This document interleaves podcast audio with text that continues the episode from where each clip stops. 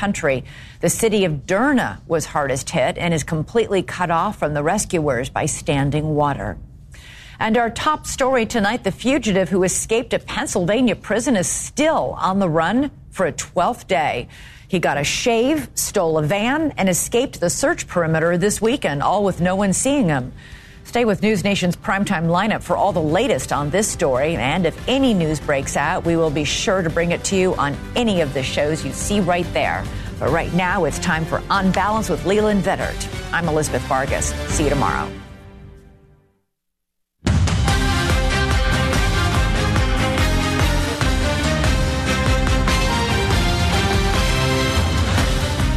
On the program tonight, parental pardon.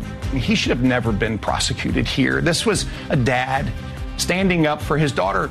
Virginia's governor defends a father who police arrested for exposing his daughter's on campus sexual assault.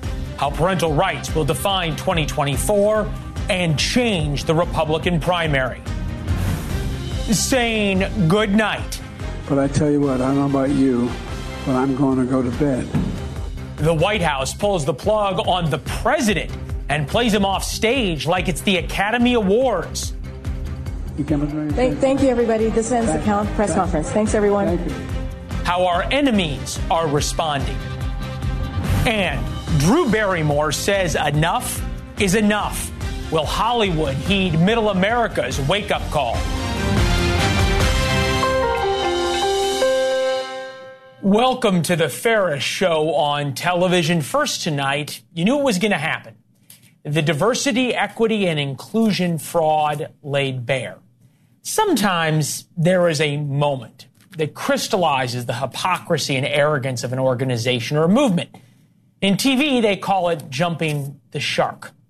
Consider the situation at Michigan State University right now. The deans and administration there demand allegiance to the most progressive of values. They are so woke they won't use common expressions like rule of thumb. Dare you offend somebody because rule of thumb is evidently racist.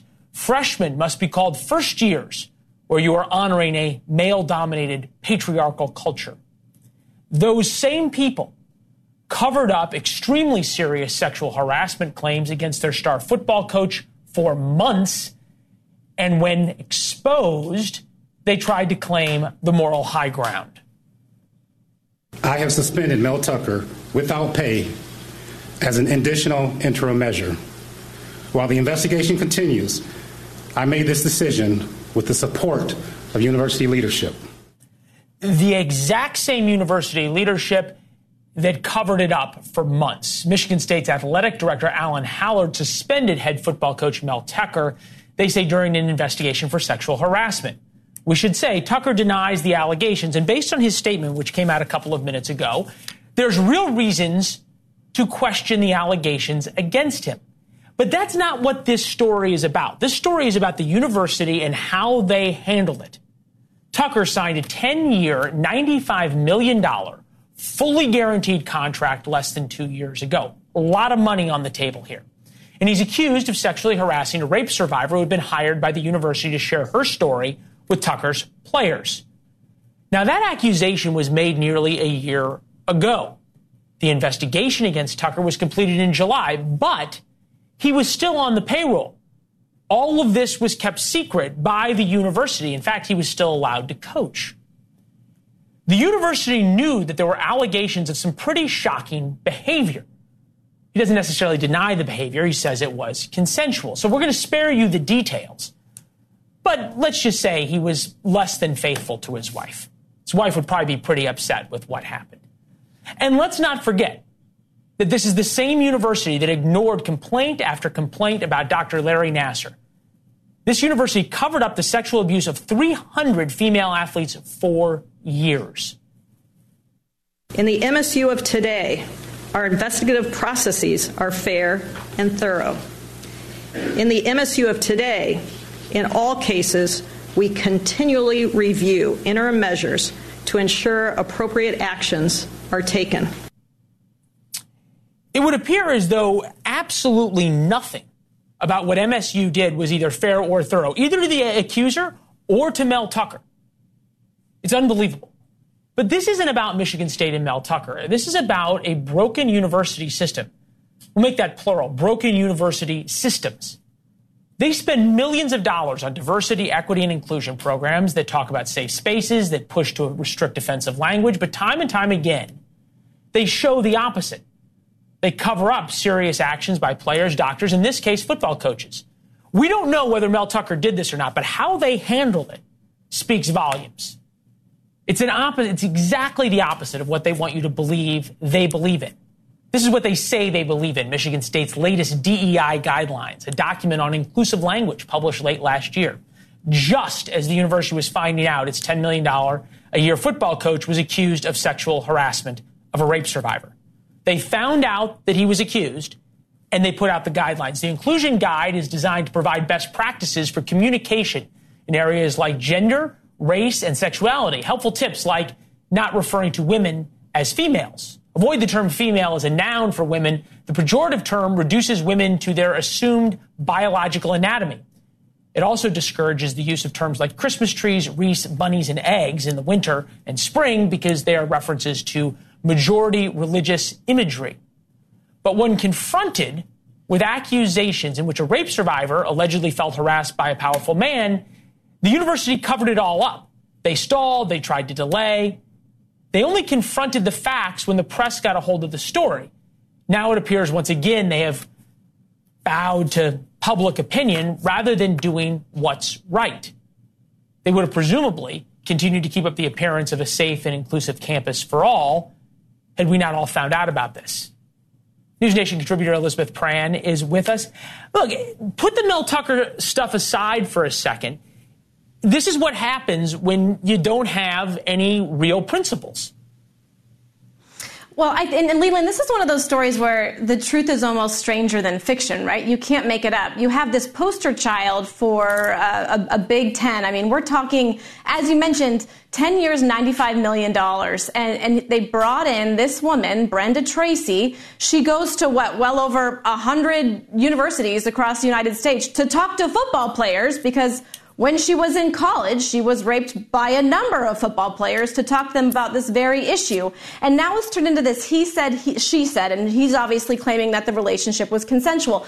But your point is the timeline, right? There was 18 months where they worked together, whether or not they were in a relationship on the side, that is really not for our knowledge. But the university knew in December of 2022. So in what profession, if you are under investigation, because if you, Leland, are under investigation or a police officer is under investigation, you are removed from your duties. Whether or not you're paid or unpaid is up to the organization. But let's say even a lawyer or a teacher, maybe not at one of these universities, but at the same time, you look at the guidelines that they're giving out to some of these students who are incoming freshmen, but they're not allowed to say freshmen. They have to say first year or second year. And at the same time, that football coach is with his team in preseason in July when the investigation is now complete. That was just a few months ago, they're practicing. Game one, they won. Investigation has wrapped up. They're waiting for the hearing in October, and they still had game number two. Like you said, the story came out on Saturday night with the USA Today, and on Sunday morning is when we heard from the university. Yeah, you would think that Michigan State, out of any school in the United States, right. would act a little bit better. Yeah, you, you would think, and the, the governor, Gretchen Whitmer, not exactly a paragon for moral clarity, uh, just issued a statement. We deserve to know when the university knew about these allegations and why they made the decisions they did. We need to ensure that one of our state's flagship universities carries so much weight around the world as learning from the past, not recreating it.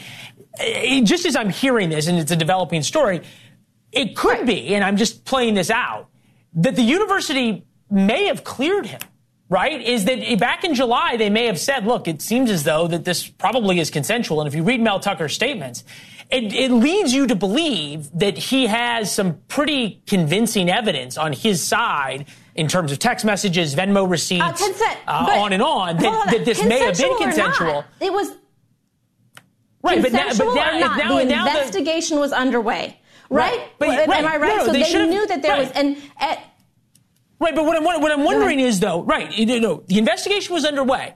and they didn't say anything about it. They should have suspended him. You're absolutely right. right. Okay. And they, they should have lived up to all of their DEI language and blah, blah, blah, blah. So hypocrisy, right. uh, point number one. But hypocrisy point number two would be if in July they decided, look, this is fine, and he, there's not enough evidence to suspend him. There's not enough evidence to substantiate these claims. We're going to have this hearing, but we sort of know what's going to happen. Right. And then to turn around and suspend him because it became public that's hypocrisy point number two. It goes back to the original point. Like, oh. if you don't have guiding moral principles, you got nothing. And this is supposed to be a university okay. teaching kids. No, and I have a response for that because, uh, and then you hear them say, especially after Larry Nassar, well, we want to build the trust in the relationship. Well, they already didn't build the trust in the relationship. The least they could do is, like everyone else, is to pretend like they build the trust in the relationship. So they're going to suspend him for two games because you're right. There is certainly a lot of doubt in these two stories. And I get it. And I don't want to get into some of the nuances because I, you can go through a deep dive. Trust me. There's one thing you don't want to do is go through a deep dive in the said relationship or non-relationship between these two. But they had to, they had to backstep. What other decision could they make? This is a super progressive university. You can't say women's restroom. You have to say yeah. single occupant restroom. They're, they, they, have, they have to do this. They had no other choice. Yeah, and now you also wonder, right? Where are all the big donors? Uh, where is the university president who supposedly is the one who's leading all these things? Uh, again, when um, when they're actually when the rubber meets the road, everybody uh, dives for the bushes. So there you go.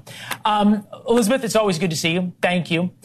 Moving on to assuage concerns, and we've heard this a number of times to assuage concerns by a majority of Americans over President Biden's age, the White House says over and over that his actions, just watch him, they say, his actions speak far louder than words. But now, even the White House is having a very hard time explaining the words of Mr. Biden, or for that matter, the actions of the White House press team, meaning the people who work for the White House. It all happened about 36 hours ago at a press conference in Vietnam. He just hasn't shared it with me. But I tell you what, I don't know about you, but I'm going to go to bed. All right. So to be fair, the president had gone from Washington to New Delhi to Vietnam, been 72 hours or so on the road.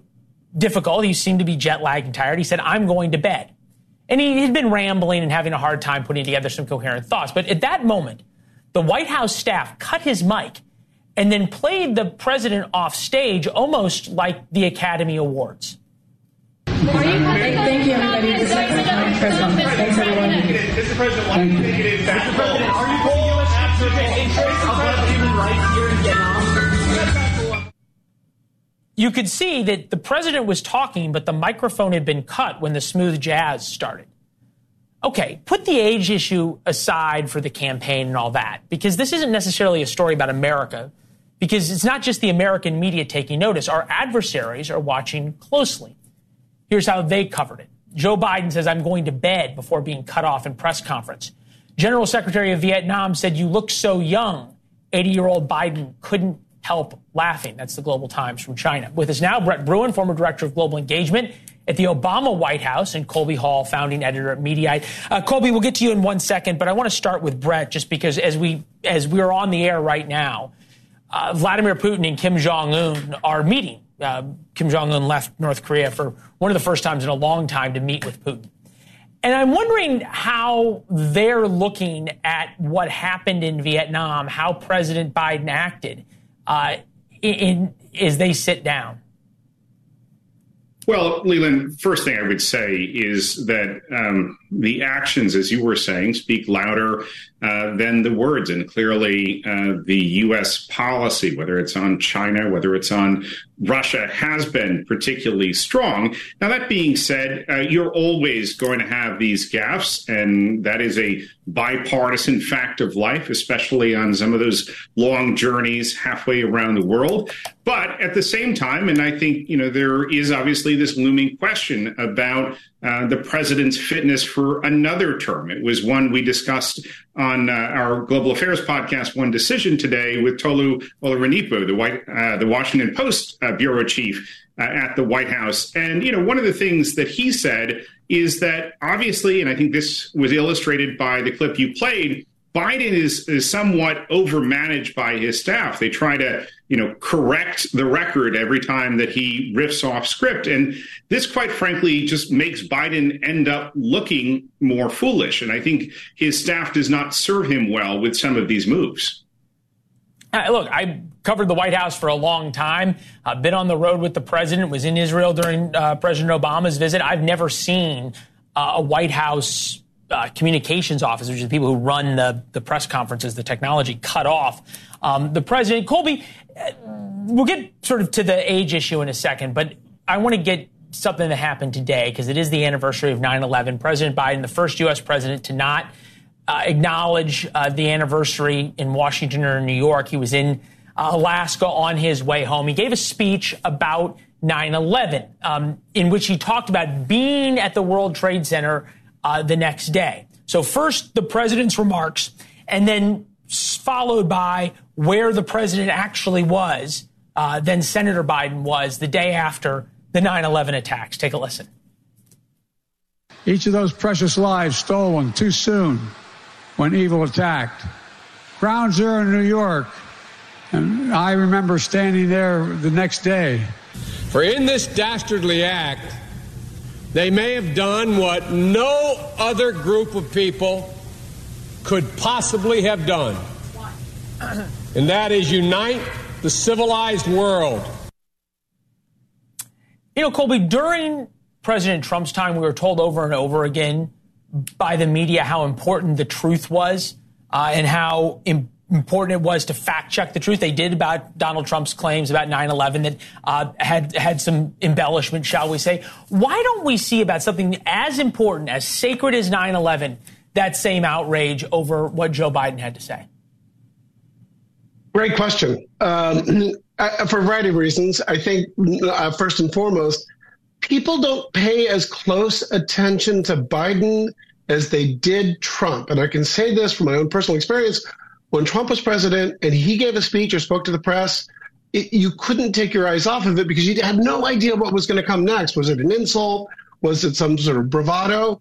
And it, you know, you uh, elect an entertainer, you're going to be entertained. Biden is is a little bit tougher to watch because, as you saw right there, apart from you know the sort of tall tale that he apparently was caught telling, he's, he's aged. You watch, you know, we all age but you see the 2001 version of Biden and the current version of Biden, and it's striking. It's more striking than you'd ever believe. Do, do, do the press give him a pass on these sort of tall tales? I think yes. Yeah. And I think in a, in a way that, like, grandpa at the dinner table doesn't quite remember everything, we give him a pass. And I, you know, that's not fair, but I think it's it's real. Well, yeah, I, I, guess you can say argue whether it's fair or not, which may be beside the right. point because Grandpa doesn't have right. the nuclear codes, right? I mean, there's a there's a little bit of a difference than than you know. Okay, Grandpa, that's great, that's great. Um, versus like, hey, uh, what do we do right now when uh, you know North Korea does whatever, or when Russia invades Ukraine, or when China starts uh, firing uh, across Taiwan? What I think is interesting, and I want to play this for for Brett um, a big part of President Biden's platform for reelection um, is this concept that he is the world leader, that he has the foreign policy chops to deliver. Um, take a listen to one of his campaign ads a nearly 40 hour journey in and out of Ukraine. President Biden left Washington, D.C. at 4 a.m. on Sunday. He landed in eastern Poland and then took a nine and a half hour train to Kiev. He entered Ukraine under the cover of night. And in the morning, Joe Biden walked shoulder to shoulder with our allies in the war torn streets. What's interesting about that, Brett, is you don't hear one word from Joe Biden in that in that ad. He's no longer perhaps his best advocate. But I wonder just again with your expertise around the world and look you you know you work for the Obama White House there you you are by nature a Democrat I know you're also an honest broker do you see that concept that our allies respect us and our enemies fear us uh, with the Biden presidency as Colby noted as he is aged as he has this tendency to not necessarily uh, get it all right every time he speaks?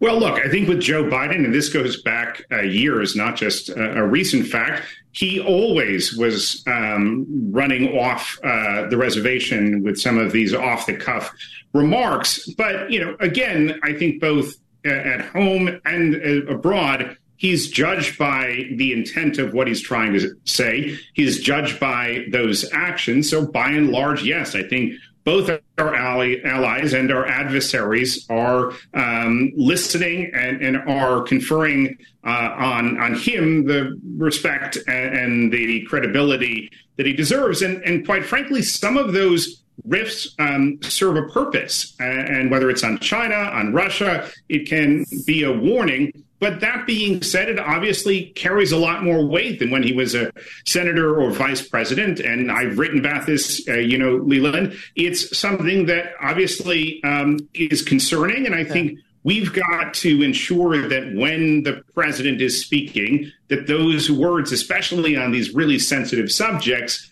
um, are very carefully selected. And ultimately, I think what Joe Biden will be judged on this time next year is whether or not he will be a more stable hand on that nuclear button than what the Republicans are going to put forward. Yeah, as you point out, every word the president says uh, matters. Where the commas are really matter as well. All right, uh, gentlemen, thank you very much. We appreciate it. Speaking of who will be the next president of the United States, Mike Pence would like to be live town hall event September 13th. That's on Wednesday live from Chicago. Studio audiences in Chicago and Iowa as well at 9 p.m. Eastern. Today, Drew Barrymore took what some people would consider a heroic stand on behalf of her staff members of her daytime talk show. She crossed a picket line, and we all know what they call people who cross picket lines. She did it anyway. The writers' strike, the Writers Guild strike, began on May 2nd, 130 days into the WGA strike. Barrymore went back to her show without writers, on Instagram, I made a choice to walk away from the MTV Film and Television Awards because I was the host and it had a direct conflict with the strike, which was dealing with studios, streamers, film, and television. It was also in the first week of the strike, and so I did what I thought was the appropriate thing at the time to stand in solidarity with it. Okay. The Writers Guild of America, WGA, represents 11,500 screenwriters. And to be fair, a lot of them are journeyman middle class folks trying to make a living. Just because you're a screenwriter or you write for a comedy show or a sitcom or whatever does not make you by any means an extraordinarily well paid individual. But they went on strike in May, demanding higher minimum pay, better residuals, meaning payments when things rerun, and regulation of material produced by artificial intelligence. Now her show, Drew Barrymore's show, is resuming and being picketed News Nation entertainment reporter Sam Rubin um, is with us now. Sam, it's good to see you. Source told me that it's very difficult for her to get guests now. Some of the big Hollywood celebrities are boycotting her and have canceled on her on her show. I'm wondering though if she has not picked up on something that that a lot of us and you and I have talked about a long time that the rest of America, the people who watch these shows that advertisers need to reach, aren't necessarily as enamored in Hollywood as they used to be. They don't need to be. And she's speaking to her audience and meeting them where they're at. It's a very, very difficult circumstance because I think that she was sort of lauded here in Hollywood for uh, standing with the writers perhaps more strongly than anyone right when the strike began. She walked away from a lucrative and, and big hosting opportunity with the MTV Awards, said, I'm not going to do this because I, I support the writers. Now the strike has dragged on throughout the totality of the summer. The actors have joined in as well. And, and she's effectively saying, you know what, I, I love my three union writers, but a hundred other people work on this show. And I think, Leland, this is the unspoken element. Season four for Drew's show a sort of medium performer in terms of TV talk shows. I think she was afraid if the show did not come back sooner than later, it would be canceled. And that's why I think uh, she's made this decision. But it's a difficult decision, and she has been criticized, as those who often cross picket lines are criticized by members of the Screen Actors Guild and members of the Writers Guild. So we'll see the ultimate long term effects. But I think one thing that she did, uh, which is to be admired, is she went straight to social media and said, "This is what I'm going to do. Yeah. I own this decision. This is my decision." Uh, so, if nothing else, she's being very straightforward, and that's sort of been the brand of her talk show that she's quite candid with her audience. Right, I, and to that point, though, and I, you know, you and I have talked about sort of the rise of Yellowstone and sort of the concept of rule values and on and on. And look, to a certain point, if she's doing a new show and everybody else is in reruns, it's a great opportunity for her. You can't deny that. But I, I'm wondering, in this world where so many celebrities can be created on Instagram and TikTok, and advertisers can go to these places, if there's not a realization in Hollywood, perhaps uh, among some, of hey uh, we need the fans, we need the viewers a whole lot more than the viewers need us now. And therefore, at least by Drew Barrymore, like, eh, it's time to go serve the people. I, I think you bring up a really interesting point, and where I think this will come to the fore are these late night shows. That's habitual behavior. None of the late night shows, the Jimmys, uh, Stephen Colbert, John Oliver once a week, Bill Maher once a week, have been on you know, since May, do people form other habits? And when those shows eventually come back, does an audience come back with them or not? And, you know, will they be uh, sort of forever uh, hampered? I, I think that's a real, very, very open question. How much are certain shows missed? Uh, at the same time, and the WGA uh, cites polling to this effect that I think, you know, people, and these are generic labels and there's more nuance to this. I think people are pro labor. I think they realize that the actors and the writers yeah. for a while have been getting sort of the short end of the stick. And, and I think people don't begrudge their labor action. I think what people will begrudge, especially in the next couple of weeks, is that when you turn on your TV, particularly broadcast network television, there's no new shows at all. Yeah, it'll be interesting to see how how that happens, and then uh, the, the you add you add on top of that uh, the social media angle of it as well, and, and how people are are thinking about things. UAW strike coming up. We'll see how the two are covered. It's going to be fascinating uh, to watch. Sam, thank you. Virginia's governor just pardoned a parent convicted of a crime for trying to get his little girl justice. Our parents' rights the civil rights of our time? Across this land is unfortunately politicized and weaponized to the hilt, and that should scare every American. They used me to silence moms and dads and grandmas and grandpas and everybody else that were starting this movement to protect our children and stand up for our rights. You might remember Virginia father Scott Smith, a boy who identified as gender fluid sexually assaulted Smith's daughter in a girl's bathroom at school. Smith was then convicted and spent 10 days in house arrest after speaking out about the attack at a school board meeting in 2021.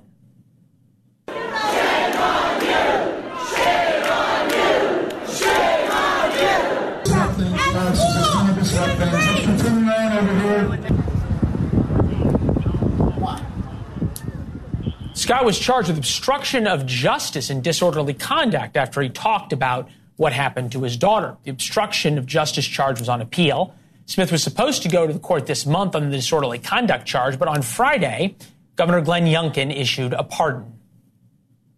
We righted a wrong. He should have never been prosecuted here. This was a dad standing up for his daughter. And just to remind everyone, his daughter had been sexually assaulted in the bathroom of a school and no one was doing anything about it. And in fact, it, it took the election of a new governor, me, and my directive to our Attorney General, Jason Miyares, to investigate this, to uncover the fact that the superintendent had in fact covered it up.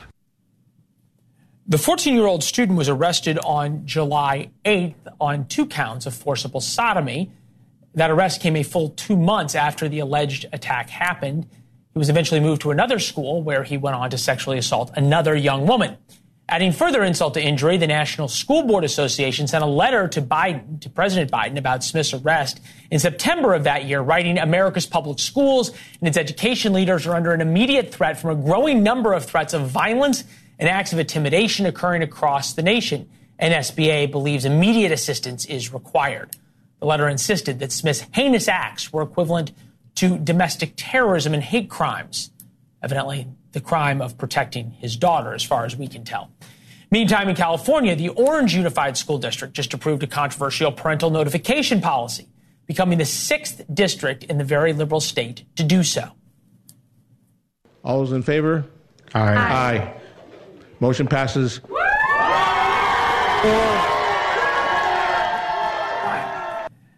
The policy requires schools to notify parents if their child decides to switch genders. As you could hear, it was met with a lot of cheers and some boos. It's just as we saw in nearby Chino, California. It may not exactly hold up, though. The state of California just sued the district to overturn the policy, calling it transphobic. In the ruling, the judge said the concern is how do we safeguard these students that identify as LGBTQ? And in my view, it's a situation that is singling out a protected class of individuals differently than the rest of the students. So that's what's happening in California. Join us now, Bill O'Reilly, podcast host of the No Spin News on BillO'Reilly.com. Good to see you, Bill, as always. Look, civil rights defined the 1960s. Uh, is this idea of parental rights defining this this decade? Well, first, uh, I'm going to tell you why it's happening, Leland. It's important to know that. So, I was a high school teacher uh, north of Miami in a ghetto, very tough school. Didn't have the trans stuff back then, but we had troubled students, people who took drugs, people who assaulted other people, that kind of thing. I always alerted the parents. Um, the structure was uh, we had a vice principal in charge of discipline, but I didn't really trust the guy, so I would take it upon myself if a kid was under the influence of narcotics or acting violently, I would actually call the parents myself. And most of the parents were very happy that I did that. And I said, listen, I'm not trying to uh, get your kid in trouble or anything like that, but you need to know what's going on at school. I felt that was my duty as a teacher uh, because I am not the primary guider of the student. The parents are. Okay? So now we have the secular progressives almost solely driving this. Independent and conservative Americans, they don't want any part of this. And if you understand the societies in uh, the Soviet Union and Red China, Cuba, they want the uh, state to have the ultimate authority over children, not the parents. Stalin and Mao encouraged students to inform on their parents, to uh, tell the government their parents were dissenters or whatever. So that's what's happening in America. You got the progressive left that doesn't trust, uh, particularly tr- traditional parents, to raise their kids, and they're using this LGBT um, trend in school um, to try to give more power to the school and less to the parents. That will not work in the courts. California and New York, Illinois, these really far left states, it'll work for a little while till it gets to the federal area. One final hmm. point. Um, I sent my kids to private school, even though the public schools in my area on Long Island are very good. I didn't want any part of this cultural progressive movement, which has taken root in almost every school. And these people are powerful. And if you don't stop them, your kids uh, who are 12 years old are certainly not qualified to make a decision about abortion or LGBT or narcotics use or anything else. They're not qualified emotionally to do that. If you um, take the authority away from the parents, you're going to destroy the country. Yeah, you said interestingly enough that the secular progressive left doesn't trust parents. And I'm wondering if, it, if it's right. that they don't trust or if it's that they actively want to undermine parents' authority. Well, they do if they're if they're not progressives. See, okay. they they feel yeah, no, uh, the progressive movement feels that if you're not with us, then you're evil. I mean, I'm generalizing now, but people don't understand how pernicious this far left movement is in this country. It's awful and they're trying to dismantle the entire nation and build up another nation. That's what they want to do. Yeah, look, it was interestingly enough. You pointed out how it, it won't last, and Glenn Youngkin won the Virginia governor's race almost solely based on this issue. It was the only the only political race I've ever covered where education was the number one issue. Education became a proxy for so many things. It was Terry McAuliffe, the Democratic candidate, who said, you know, we don't believe that parents should get to decide about their kids, and that was it. That was the race. Right. Is is this going to be the defining? Right. Yeah. Is this going to be the defining issue in 2024? No, it's not. No, no, because Biden won't say anything about this. Uh, he's a puppet of the progressive movement. They love him because he does. Uh, he and his staff do whatever they tell him to do. But Biden, even Biden's not going to get involved with this. Um, he just won't. It's that explosive. But really, the American people have got to make a decision in 24. I mean, do we really want to go in this direction, this progressive direction, where uh, parental authority, personal freedom, all of that is sublimated to the will of the state? Is that what you really want? I mean, we're seeing it on the streets in New York City, San Francisco. We're seeing progressive policies play out in front of our eyes. You want that chaos? You want no public safety, no standards of behavior? Is that what you want? Well, keep voting for these people then.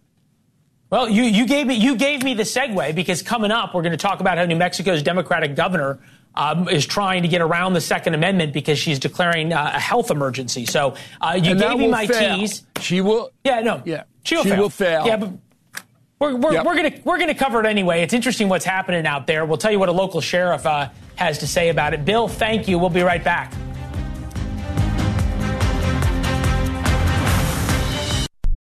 Without the ones like you, who work tirelessly to keep things running, everything would suddenly stop. Hospitals, factories, schools, and power plants, they all depend on you. No matter the weather, emergency, or time of day, you're the ones who get it done. At Grainger, we're here for you with professional grade industrial supplies. Count on real time product availability and fast delivery. Call clickgrainger.com or just stop by. Grainger for the ones who get it done.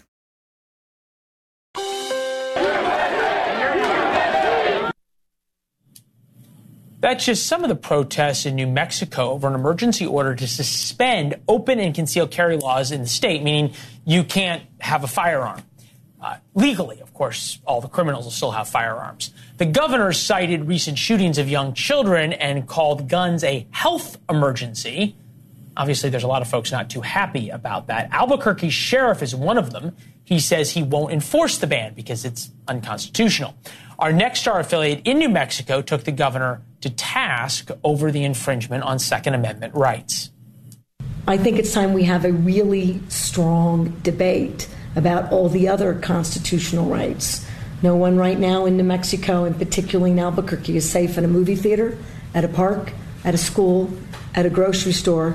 I think it's time to talk about the absoluteness of the discussion and the current court actions uh, that suggest that the Second Amendment is an absolute right and none of the others are. Robert Patillo is here, civil rights attorney. Okay, we can all agree that the Second Amendment is not an absolute right. There are restrictions on it.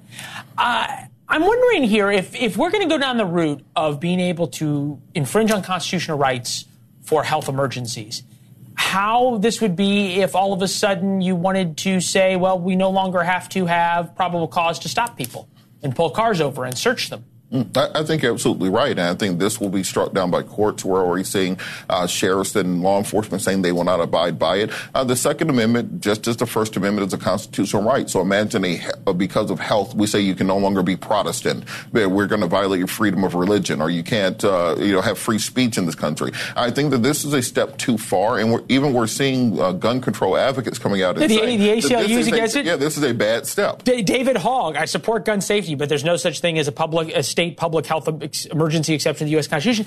I'm wondering why a Democratic governor. I, I guess what it's a publicity stunt. It's just a way to, for her to sort of ingratiate herself to the progressive left. It- It's a way to get headlines. Remember when Gavin Newsom proposed the 28th Amendment randomly that he knew would never go anywhere? But it got a couple of headlines. In, in this case, uh, this puts this governor on the map. But it, uh, but in reality, this gives more ammunition to the other side because the people who are advocating for reasonable gun control, for reasonable measures on background checks and on raising the legal limit uh, age to buy uh, firearms, now the uh, the people who are on the fringe on the other side can see, aha, we told you. What they really want to do is come directly after all your rights. They want to uh, come after your constitutional rights. And because of that, it makes it harder to come to a middle ground where we can get legislation passed. Yeah, it's almost like she's trying out for Commerce Secretary or Health and Human Services for the next administration. You make a great point about what the other side's going to do with this. Robert, it's always good to see you. Excellent Always. insight. Thank you, sir. All right, uh, 9 11. It is today, 23rd anniversary. The way we look at 9 11 is we take a live picture of New York. The way we look at this day has changed drastically. Something happened today that we all need to pay attention to when we come back.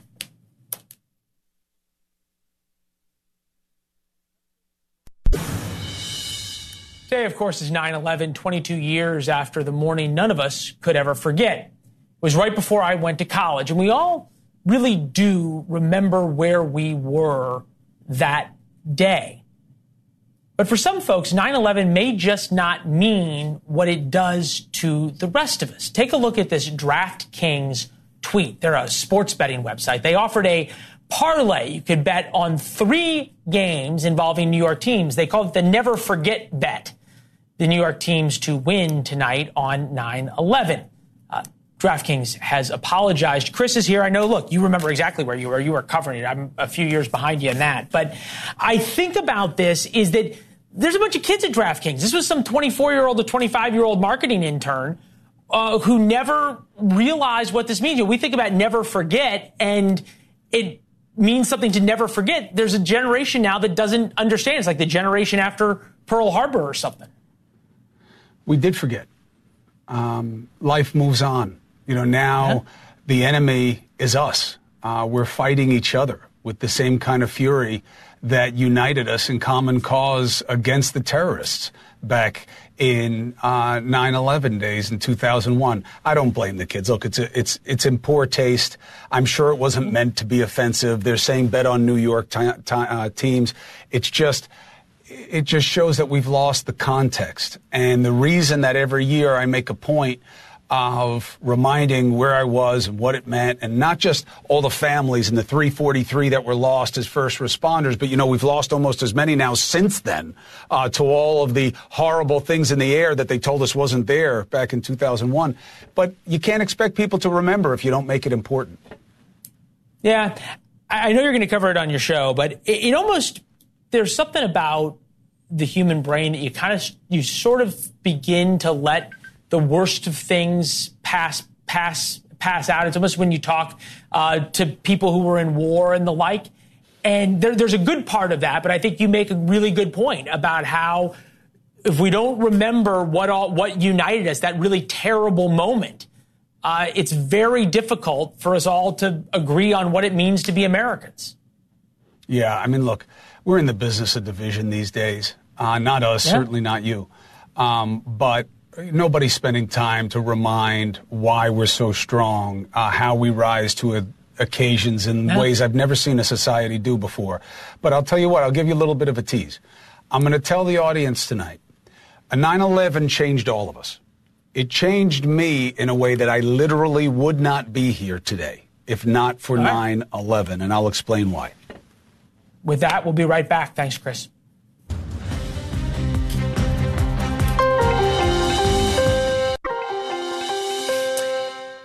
A little later this week, NewsNation's Kelly Meyer is stepping into the boxing ring to knock out cancer. As we found out, you would not want to face her in the ring.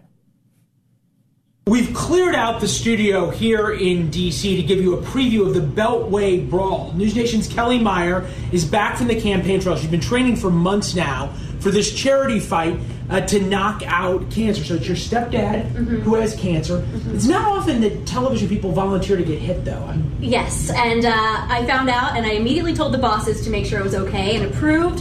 Um, and it's all for a good cause to raise money to knock so, out cancer. NewsNation viewers have donated. You yes. raised what, 75 $7,500. Our goal is 10K. We're almost there. All right, so the fight is September 13th. 13th. We've been watching. She's tough really tough. We decided we wanted to like feel it out here, okay? you know. All right. Here we go. One, two. Yeah, she can punch. I'll tell you that. The event is Haymakers for Hope. They've raised six hundred and thirty thousand dollars. Fight night Wednesday at 7:30. We wish Kelly, of course, the best of luck in the ring. If you'd like to donate, uh, it's on our social media at Leland Vittert, both on Instagram and Twitter. Uh, we're going to put up a couple of the segments there uh, from today, including the one about MSU, Michigan State University, and their head football coach. Love to hear your thoughts for tomorrow. Here's Chris.